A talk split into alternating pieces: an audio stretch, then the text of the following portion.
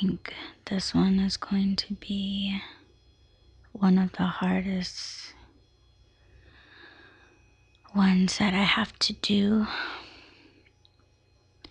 And this is only part one. Then there's going to be part two. Let's see. One, two, three, four, five, six. Six paragraphs.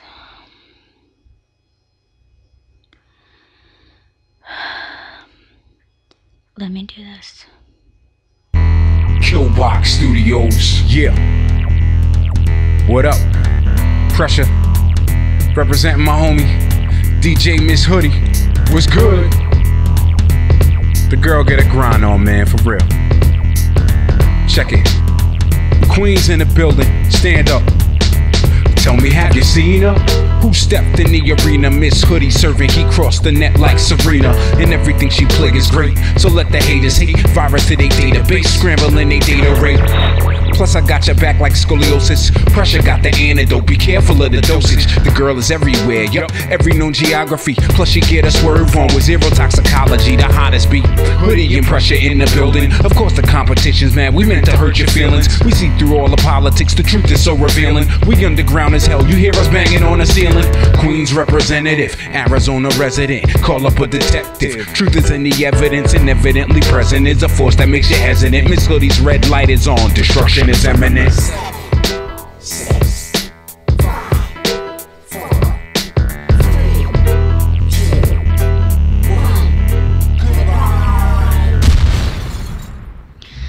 Uh, I am so disappointed right now because I tried to go back to my calendar online last year of this month in November 2018 to find the exact date of when she passed away. And I'm sure I have it in my other planners, but I'm recording this right now and I really don't want to stop. I want this shit to be raw and as real as possible. What's up, everyone? It is your girl Audra Aquinva getting at you guys on November 4th, 2019. And you're listening to the Why Run podcast.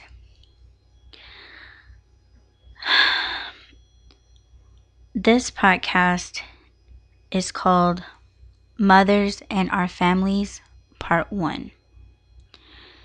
In this podcast, I'm going to be talking about my grandmother. Her name is Sarah. She is my dad's mother. She was a mother of seven boys and seven girls. And I'm just going to read what I wrote about her a few days after she passed away.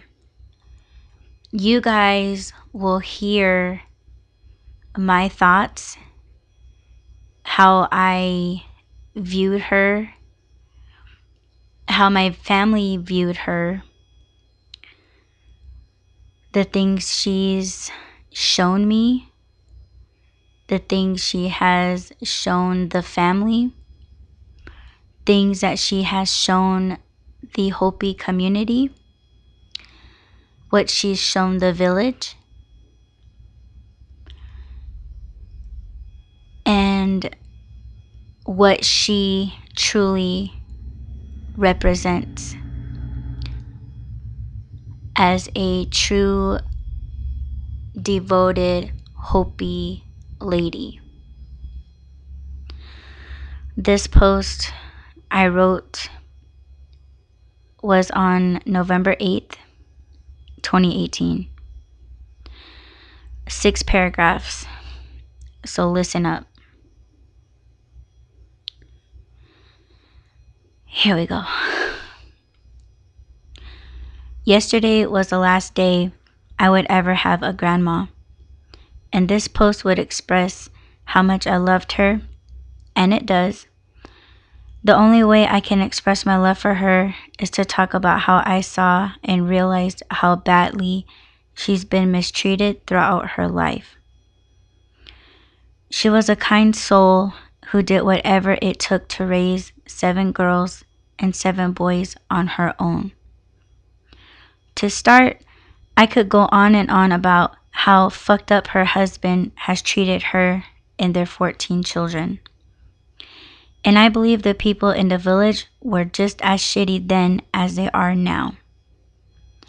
I could hear them peering out their windows at my pregnant grandmother with, let's say, her ninth child, in the Hopi language along the lines of, damn, she's pregnant again?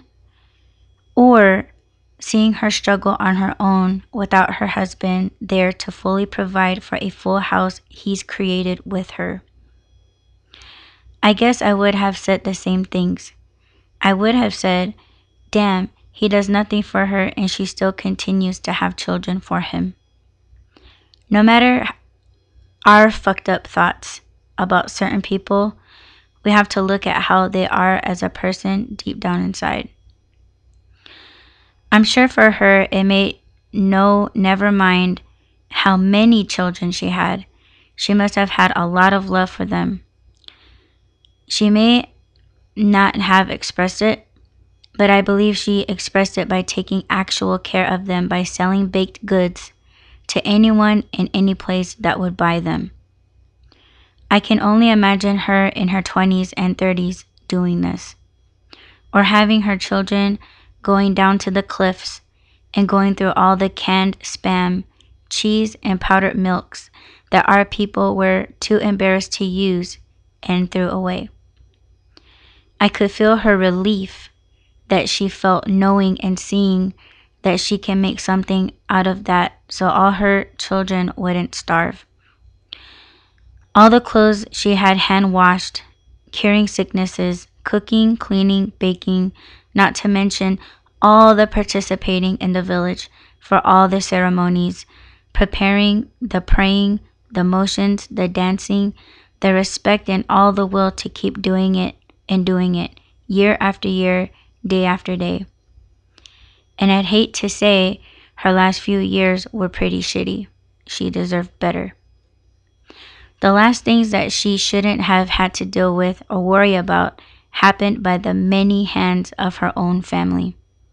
Her children's children, grandchildren, and great grandchildren all played their parts of disrespecting her.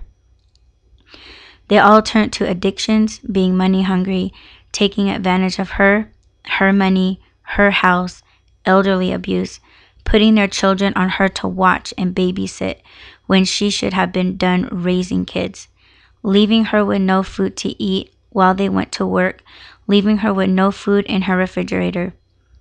I know I was never there for her in my 20s, but when I really began living there, I visited her and discovered her in these conditions.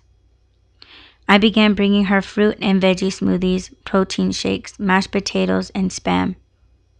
She was always hungry. She never put the blame on anyone, but it was clear to me of who her caretakers were, and they weren't there for her like they should have been. There was a time when I truly believed I was going to grow old just like her. I believe I would have been just as alone as her, alone but strong.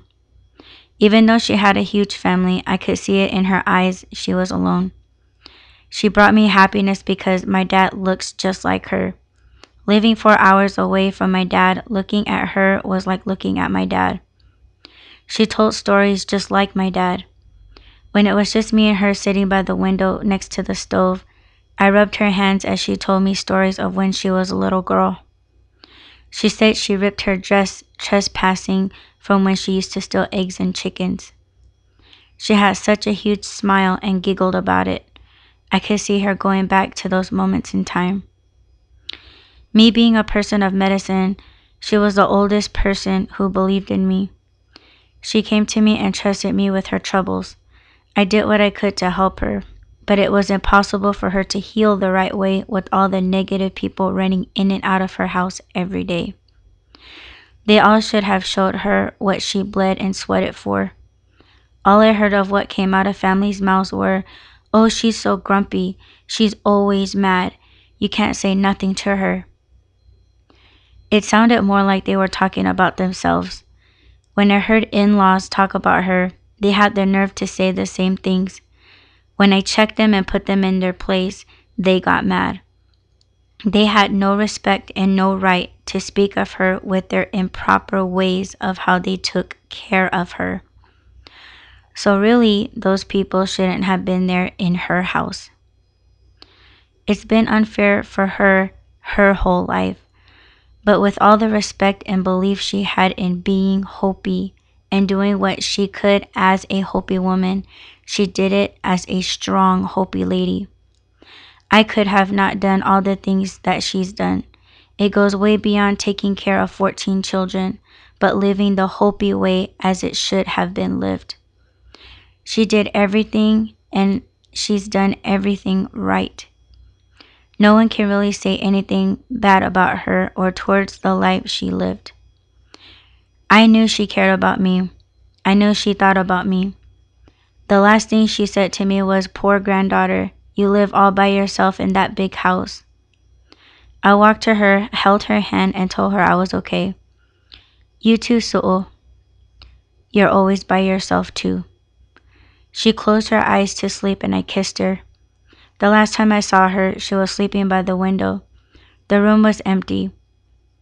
I brought her pink roses in a jar and placed them next to her on the windowsill. I wanted to kiss her, but I didn't want to wake her. I touched her hand and took one last look at her before walking out the door. That was the last time I saw her. That was my last goodbye.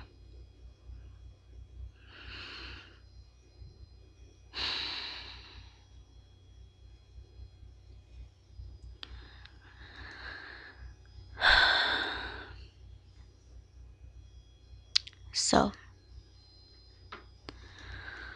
let's reevaluate. And we must. So let's address my grandfather, her husband. He was fucked up. I only remember meeting him one time. And I believe I was around seven years old. I was scared of him. And I think it was because that was like my first and last time I believe I've ever seen him. But when he seen me, he was sitting at the breakfast table. And mind you, it was like their house has always been crowded with people, especially like during ceremonies and stuff. So we all used to sit on benches. and um, he was one of the chiefs in the village. So he had a very, very big responsibility. He motioned me to come sit next to him. I hesitated and you know, he patted the bench like come sit next to me, you know. I don't remember him after that. He actually passed away on my 13th birthday. So I don't really remember him. Um, but of course, you know, you hear stories and all of that stuff. People having their own, you know, stories of him and the things that he said and how he was and things like that. But when I say that my grandfather was fucked up, is because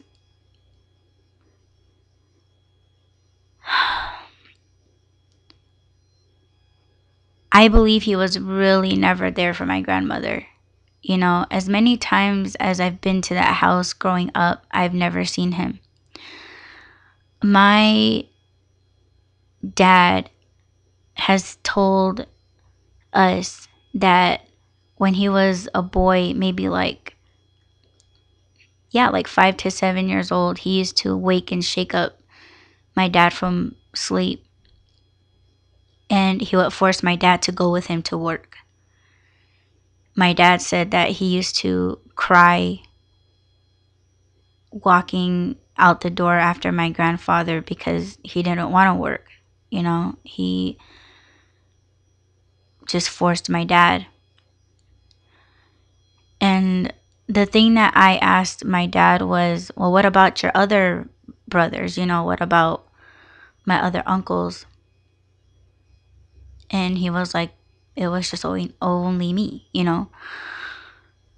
And that I just kind of wondered why that was, you know? Um, another thing that I guess this one, this part was a good thing. Um, my granddad was a runner so all you know my dad and his siblings like they were all runners so i mean that was like a good thing um, i heard stories that my grandfather was like one of the best hunters in the village um, he used to run like miles and miles and miles to gather up horses and he would bring back like a shit ton of horses back to the village and everyone would have their pick of the horse.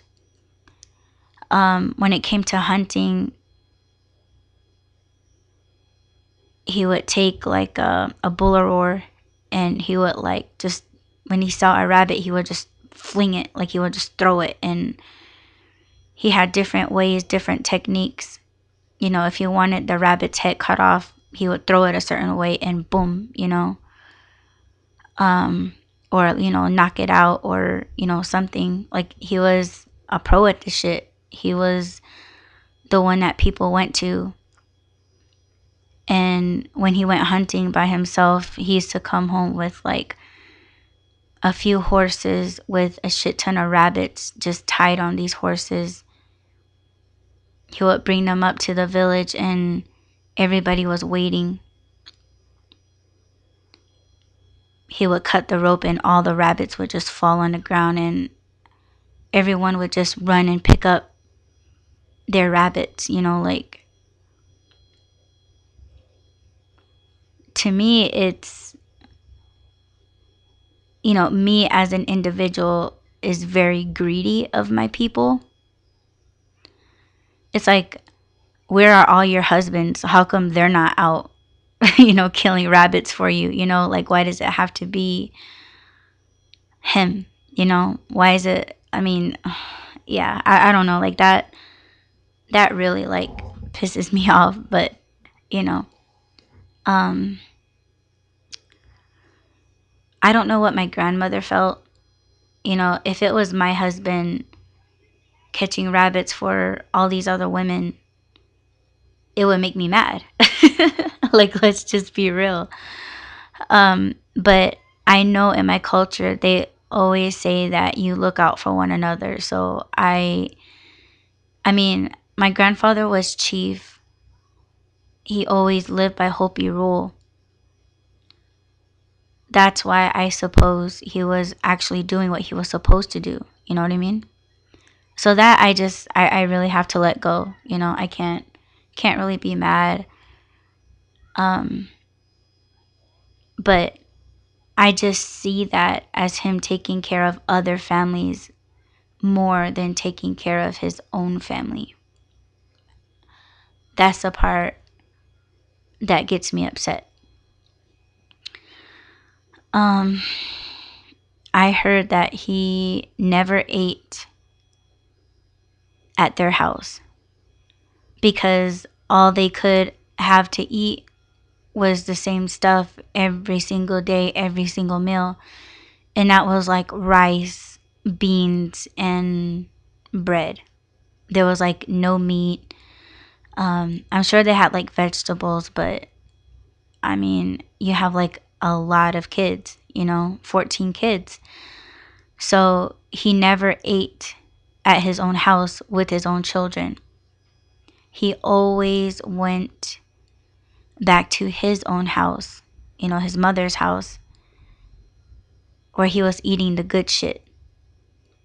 And he left his wife and his kids with rice and bread. Um so yeah, I mean I don't know their situation. I don't know why he's done that. Um, but I'm looking at my grandmother and what she's done. You know, the things that she shared with me. Um, uh, I know my dad gets his strength from her. Um, I believe that my dad was a mama's boy because when my dad got with my mom, uh, his family didn't want my mom for my dad.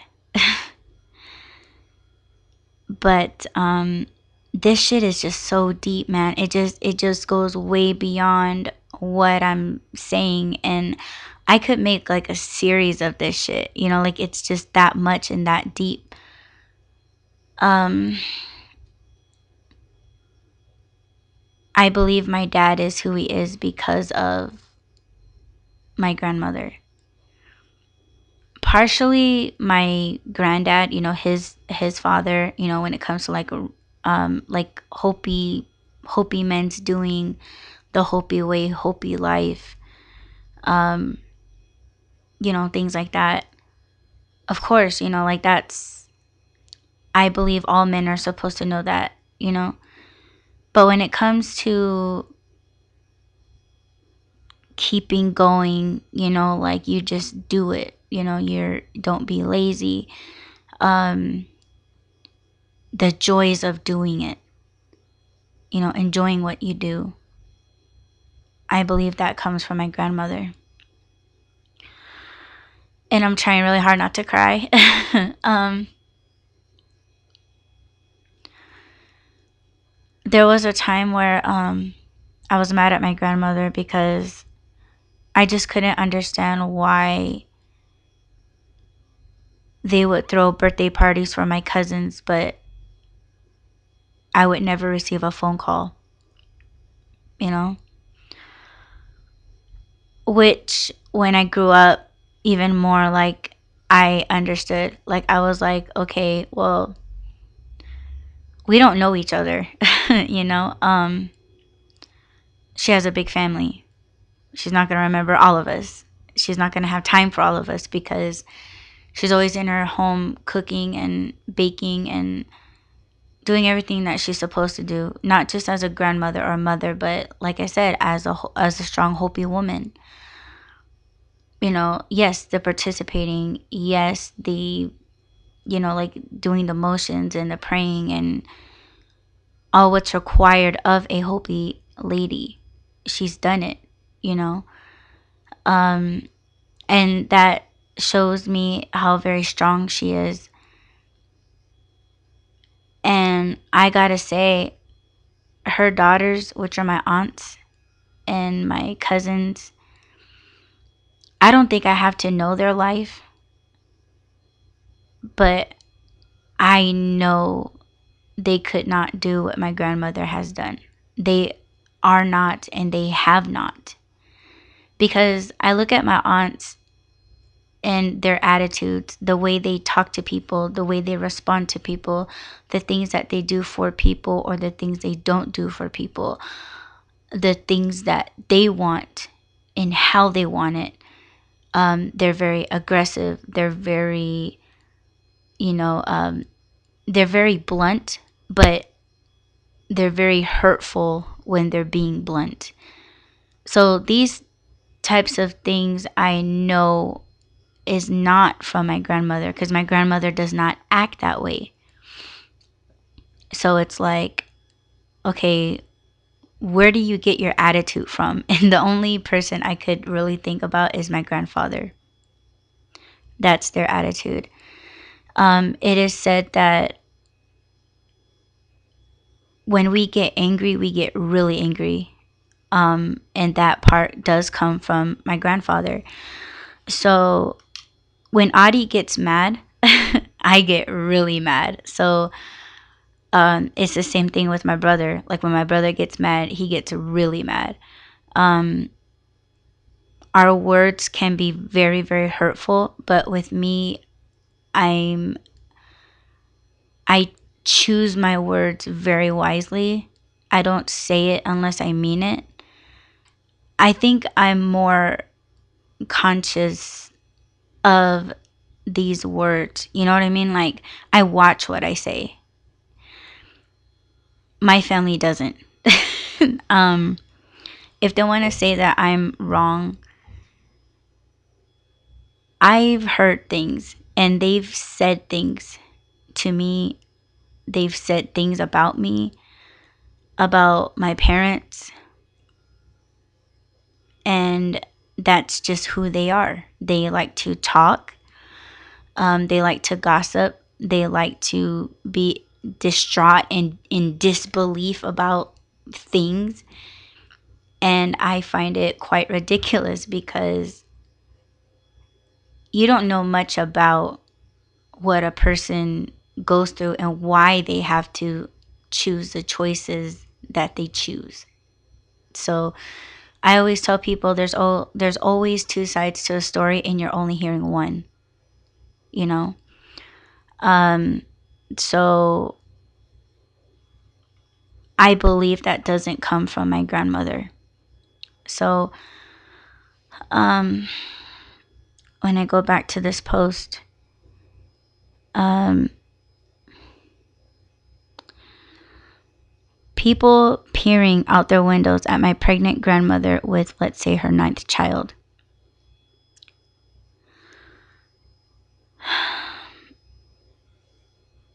So,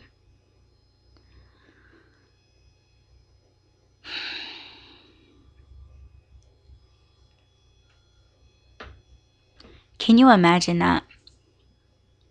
Can you imagine my grandmother, pregnant with her ninth child, walking by your window. And I said this in my post. I would have I would have said the same thing. I would have been like, "Damn, she's pregnant again? Like that's her ninth child. What?" You know, like I would have and that's that's my guilt. But it would be different.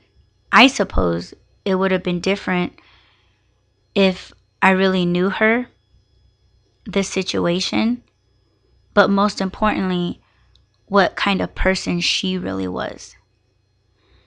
If I saw her participating in the ceremonies, doing the praying, you know, just being the best baker, you know, making the best bread, the best pies, the best cookies, um, doing everything right. Who says that the perfect, strong, Hopi lady can't have nine kids? And the only concern that I feel like I would have is like, damn, girl, you have a poor family. You should probably stop having kids. You know, like that's like the only thing that I would say. But she's doing it. We really shouldn't have concern for someone that is actually really taking care of her kids in a poor state. We don't know. And we kind of really don't have to know. You know what I'm saying? It's like people that don't know where your income comes from of course they're going to have like assumptions but like really we that's still kind of like not our business. You know what i mean?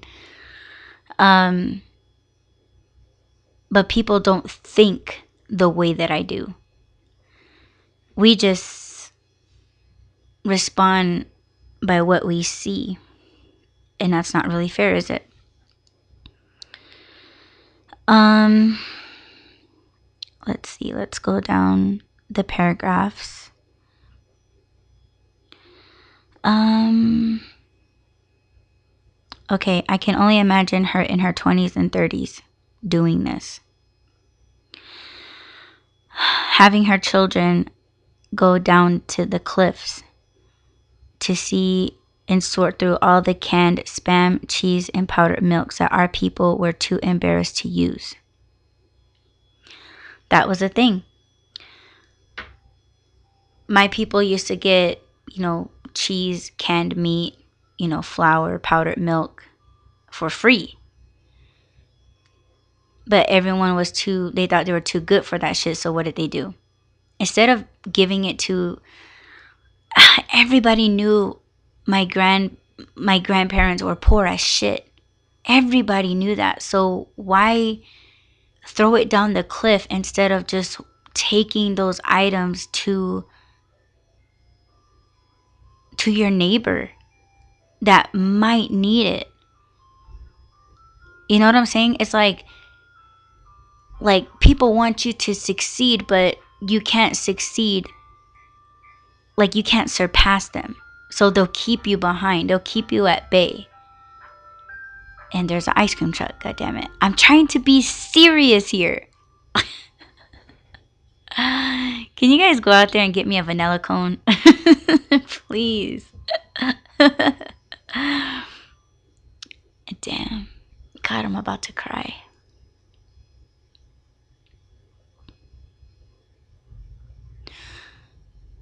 I would love to just sit and have ice cream with my grandmother. I know she would have liked that. I'm sorry.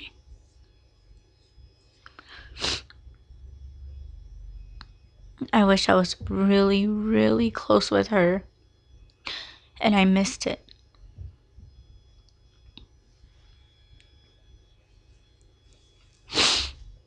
But that's my thing, you know? People choose to treat people that way. They can't just really wholeheartedly just help somebody out, their neighbors, you know? And we're supposed to be these caring people uplifting each other's and that wasn't happening even then. So what did they do? They take they took all that free shit and they just threw it down the cliff. My dad his siblings they all went down to the cliffs sorting through all of that picking up and taking carrying all those heavy things and these are like you know, you're talking like bricks of cheese. You're talking like sacks of flour, sacks of powdered milk. And these are kids hauling and carrying all this weight up to the top of the mesa, walking and carrying all these items back to their house. Again, can you imagine the relief that my grandmother has felt seeing all of that that she can that she actually can feed her children? No more worries for the rest of the week. Feeling so relaxed and so blessed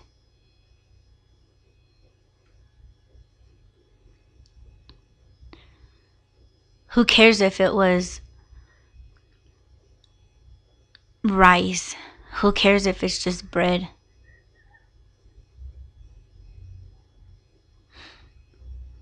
That's where I'm disappointed in my granddad. He couldn't man up to eat alongside with all of his kids and love and appreciate his wife.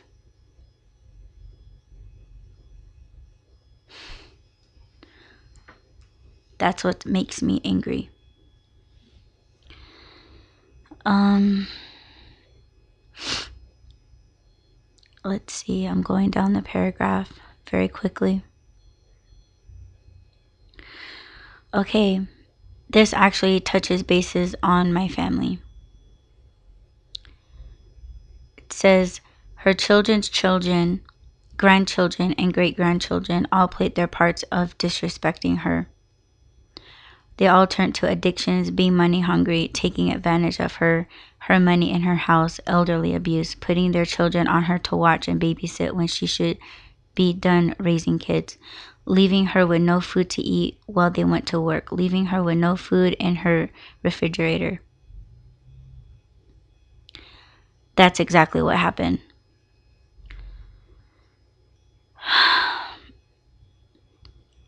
there was a time where, all right, so my aunt, she lives right in back of my grandmother's house.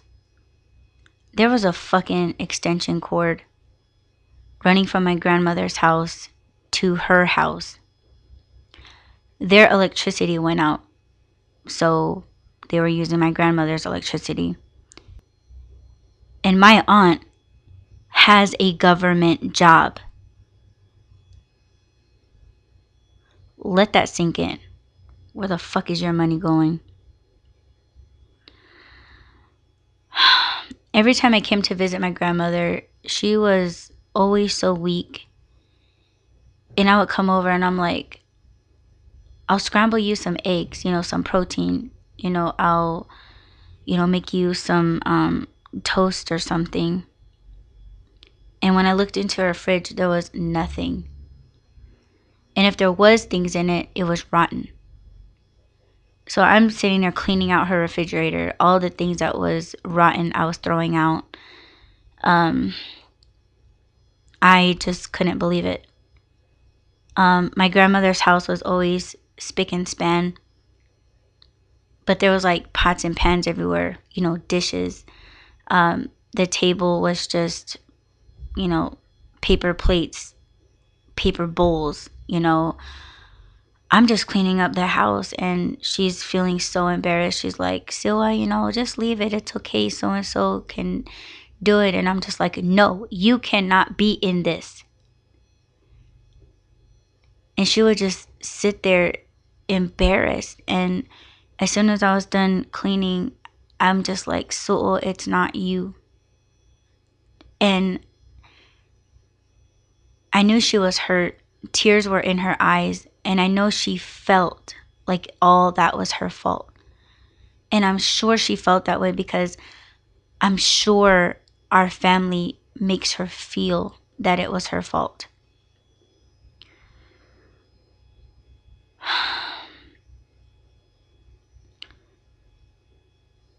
um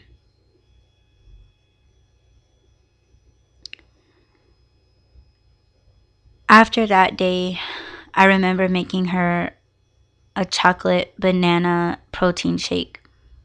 She loved it. she had the biggest smile. Um, I was just so happy I could do that for her, you know. Um, like I said just a while ago, I wish I could just share ice cream with her because it, it is a treat, you know what I mean? But I know they never gave her ice cream because they felt it, it, it was just out of her diet that the doctor made up for her, which I completely understand. But it was a protein shake. Like she's getting um, like the nutrients and the vitamins and you know protein so she you know keeps up her exercise her physical therapy and i just felt really happy doing that for her and she was just slurping away and i'm just like you want me to keep bringing these? And she's just like yeah you know keep bringing it. But of course when i went over the next day with the protein shake like i got scolded and i'm like it's a protein shake. It's not ice cream. It has bananas in it. It has you know fiber in it. It has but they don't understand any of that. On the reservation they don't and I just felt like they were a part of making her a very, very weak person. They wouldn't allow fruit and veggie smoothies either. And I'm like, there's apples in there, raspberries, strawberries, um, there's celery, there's spinach, yogurt. They wouldn't allow it. They would take it away from her.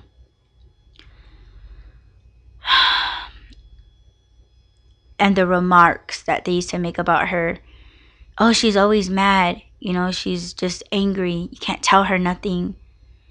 Um, you know, just give it to her. Like, even if she says no, just give it to her. Like, I think my grandmother was conscious enough to still make her own decisions. If that's not what she wants, don't fucking force her. You know what I mean? Um, especially like when her in-laws, you know, like I'm talking like my cousin's wife or something like would say the same things that you know my aunts would say. I'm like and who the fuck are you to even have a fucking opinion in this house? You know what I'm saying? Like, bitch, you're not supposed to be living here. Again, that's Hopi rule. Your husband, which is my cousin, should build you a house or buy you a house. You are not supposed to live in your husband's mom's mom's house. So who the fuck are you to say anything? I checked that bitch. I'm like, you don't get to say anything about my grandmother. She's putting a fucking roof over your head. Shut the fuck up. Ugh. last paragraph.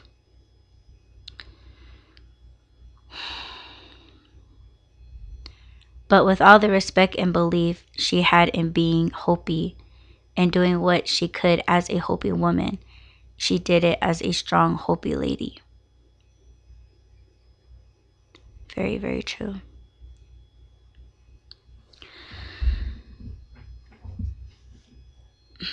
Even though I'm a medicine girl I was not born and raised on the reservation.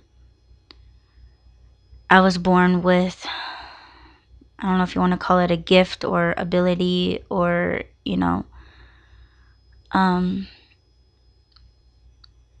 I believe that I'm more Hopi than most. Being Hopi, they say, is a hard but simple life. I believe that to be true. I always tell people try to include Hopi in your everyday life. That's just as simple as being happy, you know, not making things so complicated. Um,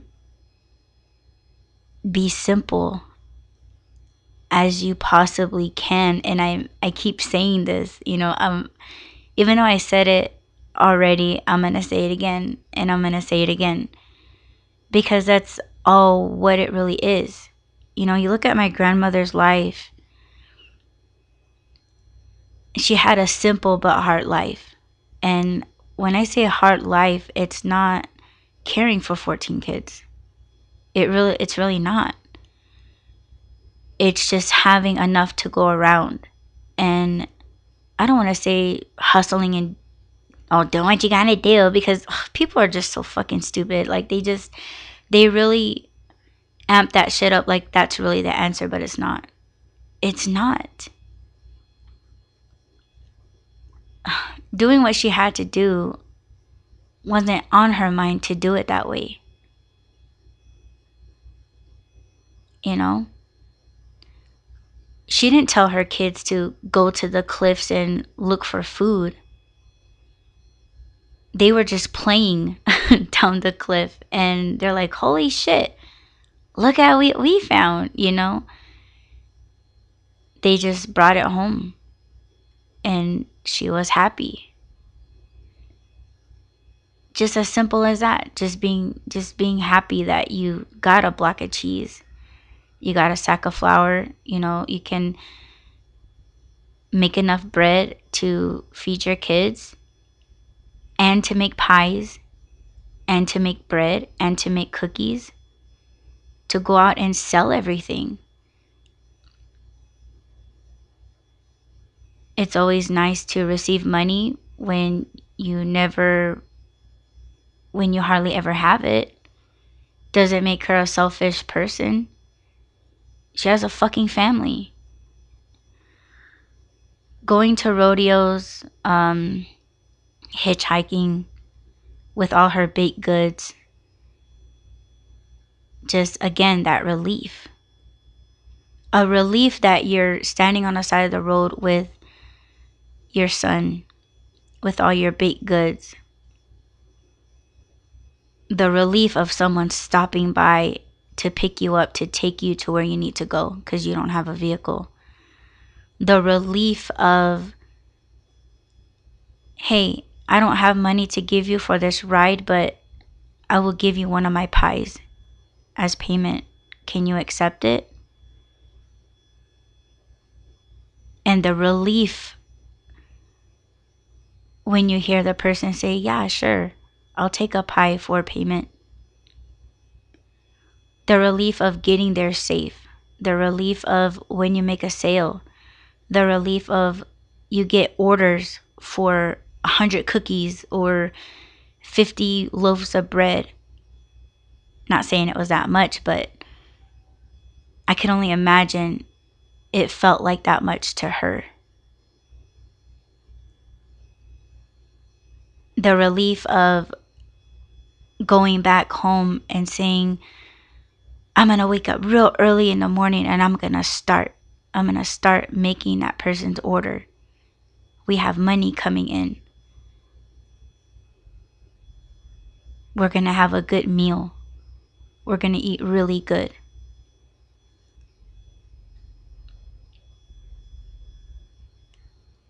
That relief.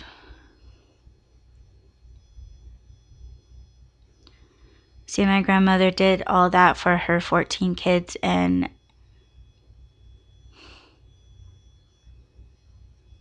I mean, I've had aunts and uncles pass away that she had to bury she had to bury some of her own kids. But taking my dad out of the equation of the ones that are still around, the rest of them have disrespected her. Up until she died.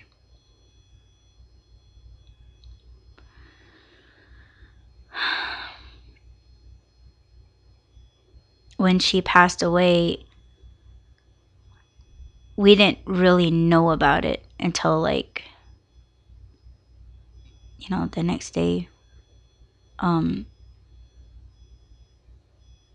nobody called us. They only reached out to my brother through fucking facebook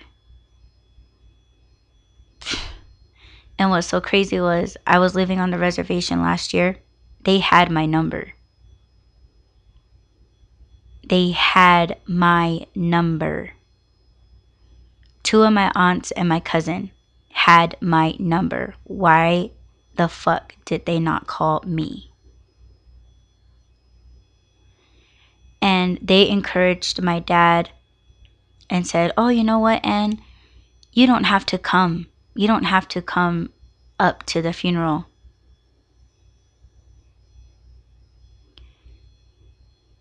it could have been taken in any kind of context, but we felt like they were trying to keep us away by saying that. It just felt, well, I'm, my dad felt like they didn't need him. You know? They didn't, they didn't want him. And what I said in the beginning of this podcast was my dad was a mama's boy.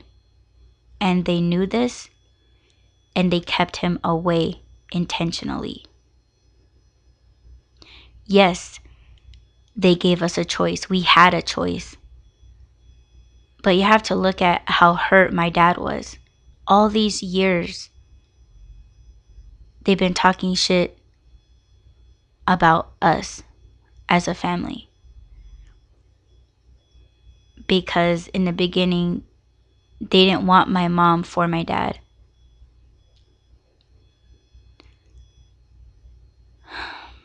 And ever since Facebook came out, some of the things that I post on Facebook, they were just so in disbelief that I would say something like that. But it's like, I have every right to say shit like that. Not only because Facebook is a platform you can write whatever the fuck you want to write and share what the fuck you want to share, but I'm a medicine person. I can be disappointed. It's my right. Which they should understand, but they'd rather gossip about how mean they think I am. But I believe that my dad is this way because of his mom. He saw my mom, or my mom, excuse me, he saw his mom struggle. And I think that's why my dad bust his ass when we were born my dad gave us everything. Because of my dad, I always had the sharpest clothes. I had like two beepers. I had like a cell phone. I had like the hot, like I had the newest kicks. Like I had the newest album that came out. You know what I'm saying? Like in music and I had like the biggest, the most baddest, the most hardest stereo system in my bedroom. You know, I had a I had a queen size bed when I was like 7 years old. You know what I'm saying? Like I had my own telephone line. Everything that I wanted, I got. You know what I'm saying? But don't forget that my dad has also taught me that if you want something, you got to work really hard for it. It's like, yeah, my dad got me those beepers, but guess who had to pay the bills? I did. You know what I'm saying? It's like, I'll buy you these clothes, but you got to keep up the chores like my dad he was the provider he did take care of us because he always told us growing up I don't ever want to tell you guys no because I know what it's like not to have clothes. My dad would tell us that every time he got a rip in his pants or his shirt or his socks or his underwear, his mom taught him how to sew. So my dad said that every time he went to school, he got teased because his clothes were sewn or his clothes had holes in it.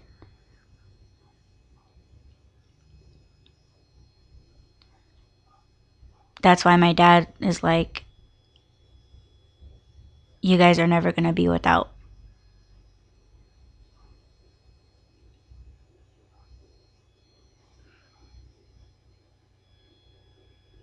I just feel like like my aunts and my uncles, yeah, they all went through it too as kids, problems and whatnot, but just look at how they are now.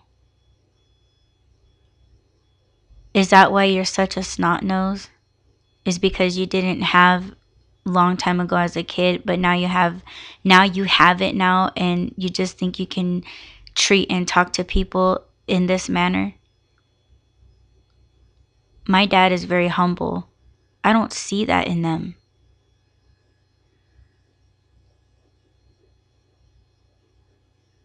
It just blows my fucking mind that how can you guys grow up in the same household and you're this way? I don't understand this. But I guess it's just one of those things that you're able to do things the way you want to as soon as you turn 18 or 21 like no one can tell you no you can do whatever the fuck you want. Is that does that is that where that comes from? How is it that that's how you are and this is how my dad is? That shit just blows my fucking mind. But if they choose to be that way, fine. But my grandmother did not deserve that. And they've done that to her. After everything that she has done for you guys as a kid, your whole upbringing, you're the reason why you're alive today.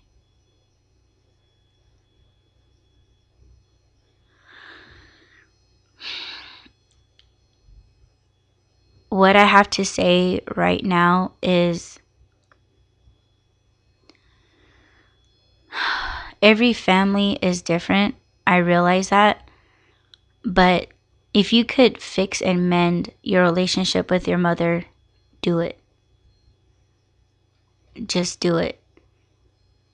I know there are people that say, oh, we just don't talk about those things. We just don't, you know, we could say, I love you through texting and things like that, but in person, like we just can't do it.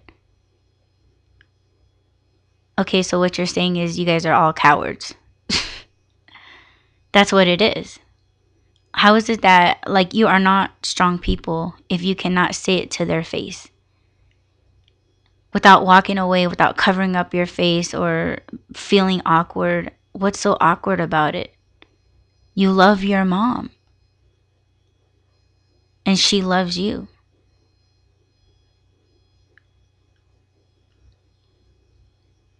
I just don't see what the holdup is. I don't understand this awkwardness.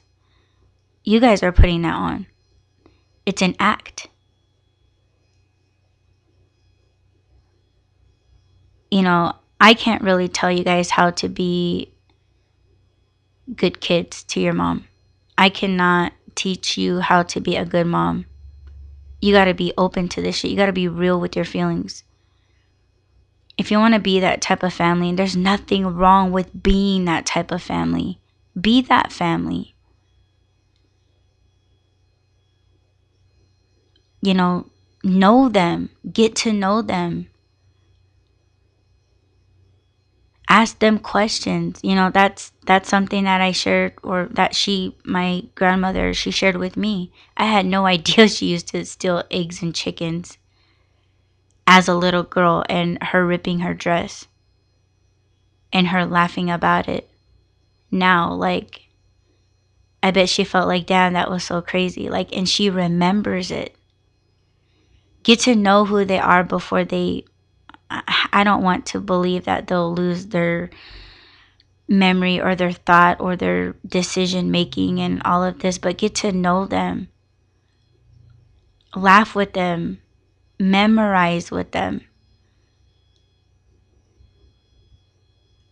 Like, oh, what did your dress look like? Like, oh, did you ever get caught? How many eggs did you take? When you stole chickens, did you keep them as pets? What did you name them? What was the most funniest thing that made you laugh about this? Did your neighbor know that you took their chickens? you know, like ask them things.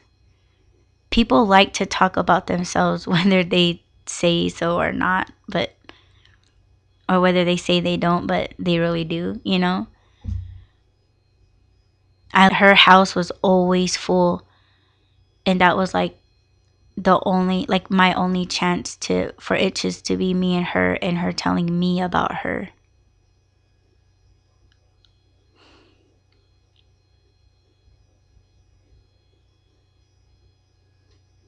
But that's our mothers and our families.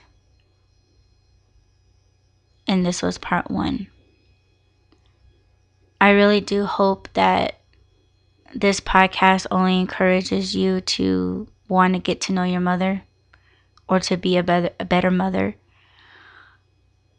That it's okay to love, share, and express. It's okay to fix it. It's not too late to fix things. Make an effort, be patient. Want I want you to want this for you, your mother, your family.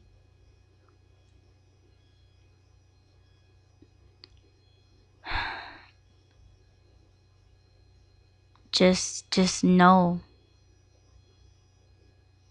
Just know her. Just love her. This isn't just your mother but this is you know if you have a sister that's a mother or an aunt or your grandmother you know all women that have children if you're a mother you know this is really important don't don't hold back. Don't put it on a back burner. Yeah, you can be a mother, but be a good mother. And that is all I have for this podcast of Mothers and Our Families Part 1. I plan on making part 2 very, very shortly. And in part two, I'm going to be talking about my aunt, which is my mother's sister, and she also passed away last year in the month of August 2018. So I hope you guys will stay tuned for that. And don't forget to add, rate, comment, subscribe, follow, and share. Until part two. Peace.